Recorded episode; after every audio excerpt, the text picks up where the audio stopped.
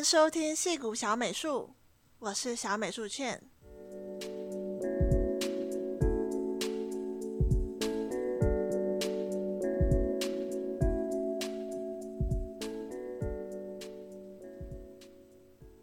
Hello，大家这周过得好吗？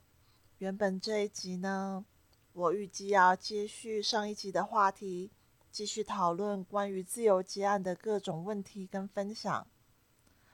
啊但我前几天呢，跟 AJ 有点小吵架，但与其说是吵架，更不如说是我自己玻璃心。所以这周我想跟大家聊聊，你会在意别人的看法吗？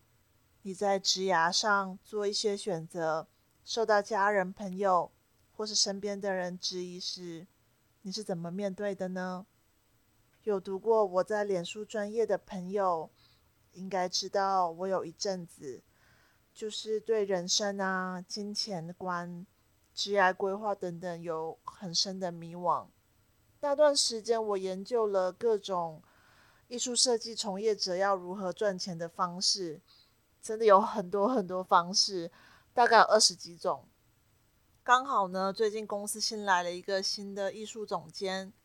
我跟他聊了不少，就是要如何长久精进艺术专业技能方面的相关话题。他建议我要花时间去培养美术的眼光，其实呢，就是传统美术的练习，像是光影、色彩、材质练习等等。也推荐我多去看其他美术好的作品，像他每个月一定定期会去美术馆，毕竟一个好的 CG 美术。跟软体熟练的关系其实不大，嗯，追根究底还是传统美术才是这一切基础的核心。那我自己其实也检讨自己做的一些 CG 的练习，其实我多是做就是嗯 3D 的感兴趣的物件或者是场景，或是看一些教学啊，学习新的流程。像最近在学习一些新的 3D 材质的 scripting 等等。说实话，我已经很久没有做单纯的传统绘画练习了。那我就在想啊，我之后想练一些就是传统素描的速写，并且呢，把一些构想绘制成图样，就可以在一些网站，像是 Pattern Bank 上来做一些授权贩卖。或是在一些 print on demand 的网站，像是 Redbubble、Society Six 等等的网站上贩卖我的产品。一来呢，可以练习传统美术；二来呢，也可以增加我一些额外的收入。那这也是我其实已经其实就想了很久，很想做的一个新的尝试。那我就去，嗯，就是我什么事情都会跟 AJ 说嘛。然后我就跑去跟 AJ 说，我想把目前手上的 personal project 做完后，开始练习一些传统美术的东西，然后尝试去贩卖 print on demand、micro stock 等等。那关于 print on demand 还有 micro stock 的商业模式，我之后还会有一系列的节目跟大家讨论，就是我自己研究的东西。那其实我之前已经。好几次跟 AJ 讨论过这个想法，但我都跟他说，我就是还在思考是否要投注我的时间。那我这次就是跟他说，我真的想试试看嘛。然后 AJ 就说：“你确定你要做这个吗？”我觉得 Print on Demand 的投资报酬率感觉很低耶。你不如拿这个时间，就是好好学 Scripting，然后你这样之后可以转。那个技术美术，他觉得这样比较实在。然后说实话，就是我听到 AJ 这样说，我当下感受其实蛮受伤的。就我，我马上就有一个非常强烈的情绪反应。然后我就跟他说：“啊，那你现在是怎样？是觉得我画画浪费时间是吗？”还是你是嫌弃我赚的不够多？然后出乎我意料，就是我居然生气到有点发抖。然后 AJ 他其实也有点吓到，就是为什么我反应会这么大？然后他一直跟我说，他从来没有嫌弃过我，就是赚的不够多，而且他觉得我一直是做我喜欢的事情，这样很好啊。然后他还开玩笑说：“你干嘛要跟我比赚钱？”然后自己在那边生气。那我后来其实这几天我也静下来去思考，就是。其实仔细去去想，就是 AJ 真的没有那个意思。那我我为什么会对他说的话会这么这么生气？就是也不是说生气，应该是那种气自己的感觉。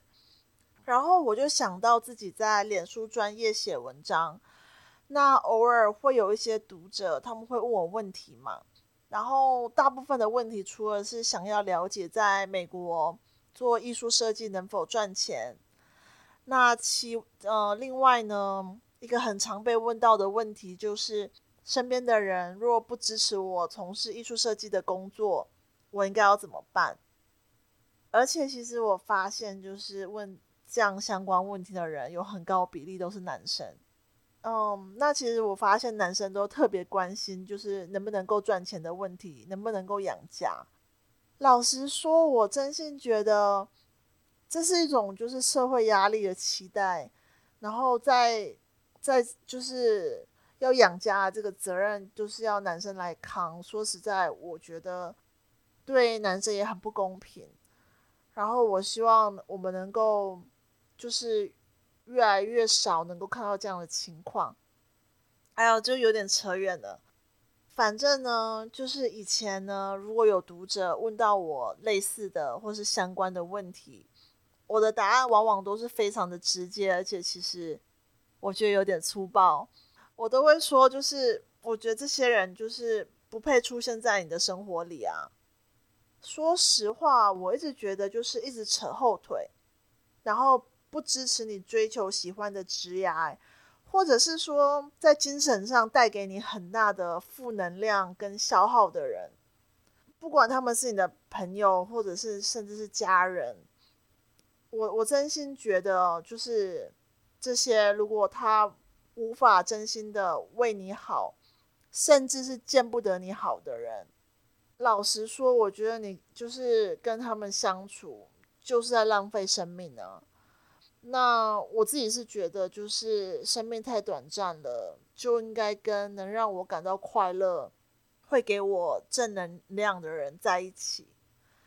那有一个很有名的 influencer，嗯，Jin Rohn 说过，嗯，You are the average of the five people you spend the most time with。也就是说，你是五个你最常相处的人的平均。你最常相处的人，他们塑造了你是谁，他们决定了你会关心什么话题，他们决定了你会更常接触到什么样的生活态度跟人生观，直到最后，呃，你的行为模式会跟他们越来越像，你的价值观也是。这个是就是 Jin Rohn 的一个大致的一个总结。然后我曾经读过书，像是 Darren Hardy 的，嗯，中文应该叫《复利效应》的一本书，有提到过。他说，根据呢一个心理学家，嗯，Dr. David 啊 McClelland 他的研究，就是你百分之九十五的成功或者失败，其实都跟你最常接触相处的人事物有关。那既然最常跟你相处的人有这么大的影响，那我想我们都需要去思考：你让什么样的人进入到你的生命里？你又让哪些人长久的留了下来？后来啊，我其实还读到一些研究说，就是你的收入大致会是你最常相处的五个人的平均。我后来想一想，做。小小的计算，发现其实还真的相去不远。但我想，吼，就是我这次这样对 AJ 生气，应该跟他是不是值得出现在我生命里的人这件事是没有关系的，因为他始终很支持我做我喜欢做的事情，然后他也给我非常多正面的影响，所以我就是这几天想来想去得到的结论是，他说的话让我感到受伤，是因为其实在我内心深处。我认为他说的话是对的，那其实也不能完全说是他说的话吧。应该说，其实我觉得我内心脑补了、延伸了他话里的意思。后来我跟 AJ 沟通，就是发现他根本没有这些意思嘛，因为他从来不觉得我画画浪费时间呐。那他是跟我说，就是他很了解我。他说：“我就是那种决定要做什么事情就会一头热，然后会坚持很久的人。”他说：“他只是不想要我坚持很久，然后感觉都没什么回报。”他说：“每个人的时间都是有限的，所以才会跟我说，嗯，会建议我啦，应该这么说，就是需要再思考一下，是否你要花时间精力在这件事情身上。”所以我必须承认，就是其实我的这些情绪反应是我就是个人的内心深处的不安全感所造成的。就是其实我自己有发现，就是自从我来到戏谷以后，就是慢慢的对金钱的感觉有很大的改变。就是曾经有很长一段时间，就是我常常听到身边的哪个人啊又财富自由了。然后我就会忍不住的去跟他们比较，并且产生了很大的焦虑感。然后又加上曾经有很长一段时间，对于是否要生小孩，我跟 AJ 有很长时间的争吵。那我觉得这些也就加深了我这种焦虑跟不安全的感觉。虽然说我自己是觉得我已经度过了那一段迷惘的时期。然后目前的生活也很踏实的在做自己想做的事情，也很开心。但我却对就是 AJ 跟我讨论是否要做 Print on Demand 这样商业模式，我的情绪反应这么大。那我想我这份不安全感或许都其实一直还在。那这也是我需要去面对的，应该说是人生的课题吧。那那其实我其实一直觉得人呢是无法被言语伤害的，除非你给对方许可。就像这次，我觉得是我内心深处的不安全感伤害了我自己，而大多数的时候，人都只能被自己困住。所以，与其呢我在这边呢对 AJ 懊恼，不如真正去尝试，因为就是。我在这边想啊想啊想了二十个小时，都还不如我踏踏实实的去做两分钟，对吧？那我想，我如果我不真正的去尝试，那我就永远也不会知道那个就是 print on demand 是不是可行的，我永远不会知道结果。那不知道在听节目的你，就是有所共鸣吗？那我们休息一下，进音乐，音乐过后会跟大家分享。我跟另外一个艺术总监谈话的心得。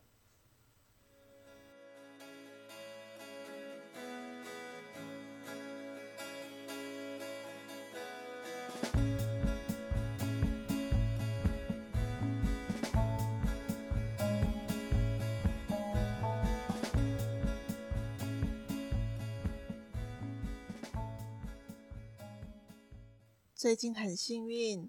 我还有机会跟另外一个艺术总监做对谈，然后呢，他的经验非常特别，他同时具有特效业跟游戏业的经验。那我其实一直以来呢，对就是特效业的美术都是非常仰慕的，因为特效呢，不管是在物理运算的技术上来说，或者是对美术的精细程度要求来说，都是非常高的。以写实来说，我觉得在呃 CG 行业里，应该没有任何一个行业比特效业的要求更高。所以我就会很好奇，呃，想要听听看他觉得就是特效业跟游戏业有什么不一样。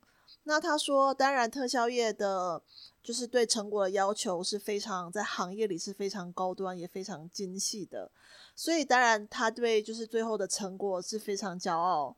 然后，不过他说，他觉得以一个受众的观点，就是如果说是例如说电影观众。那游戏的话，就是玩家，他觉得游戏的话跟玩家的相处时间是更长的。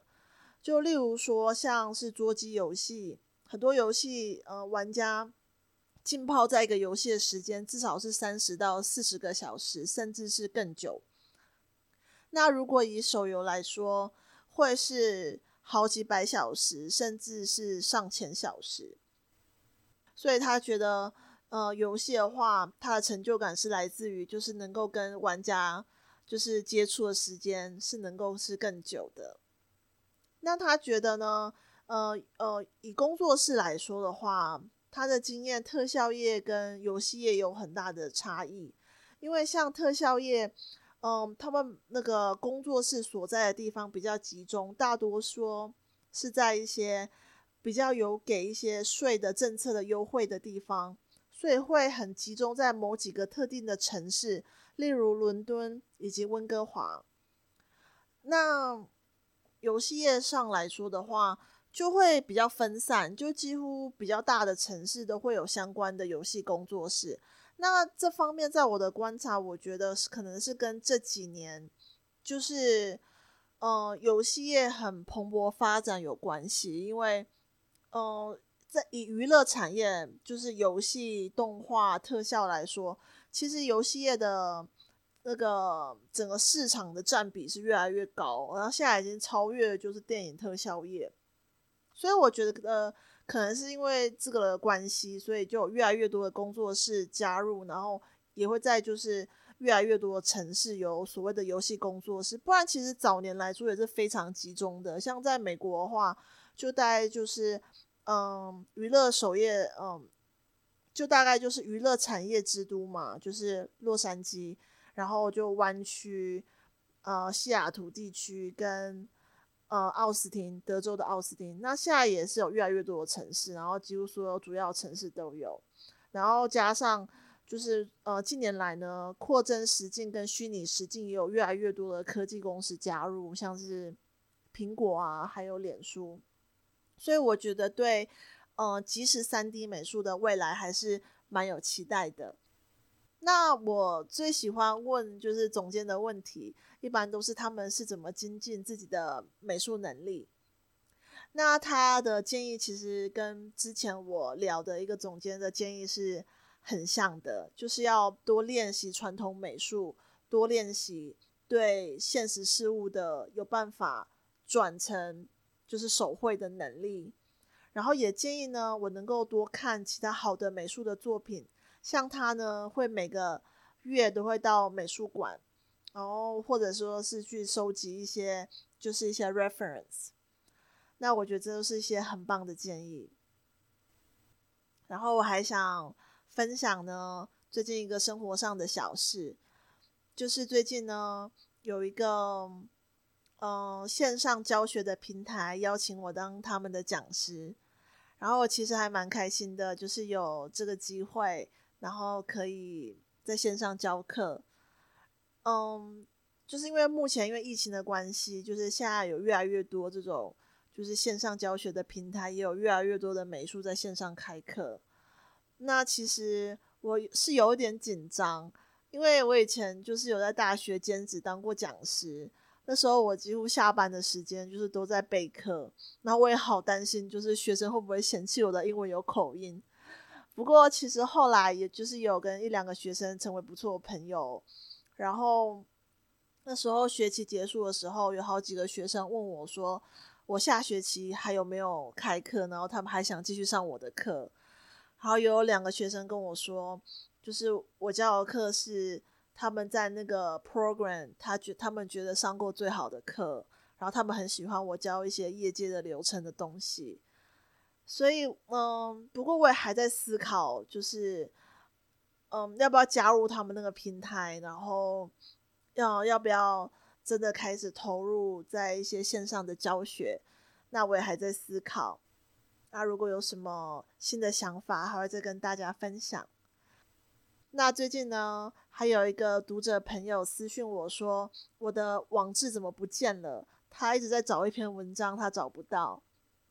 那其实我前一阵子有把我的网志关闭，就是我一些比较有资讯性内容的东西，我会就是也会在网志上面做一个备份。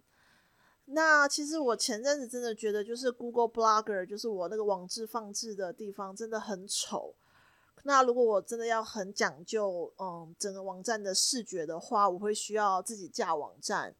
那我本身也不是就是做网站的专业，那其实我就也还在思考说之后要不要花时间好好研究，然后架一个我自己的网站。那那既然目前就是都还没有在做嘛，所以我后来又把网址就是又就打开，就是还可以看这样子。那那个。那个朋友很可爱，然后他就跟我说，他都有跟他身边的朋友分享我的脸书专业，那我真的也很开心，就是哦、就是我写的一些文章，就是对有一些人有帮助的话，我觉得对我都是一个很大的鼓励。那很谢谢你今天听到了这里，如果呢你对节目有任何意见，或是希望能够听到哪些相关的议题，都欢迎到 Apple Podcast 下留言。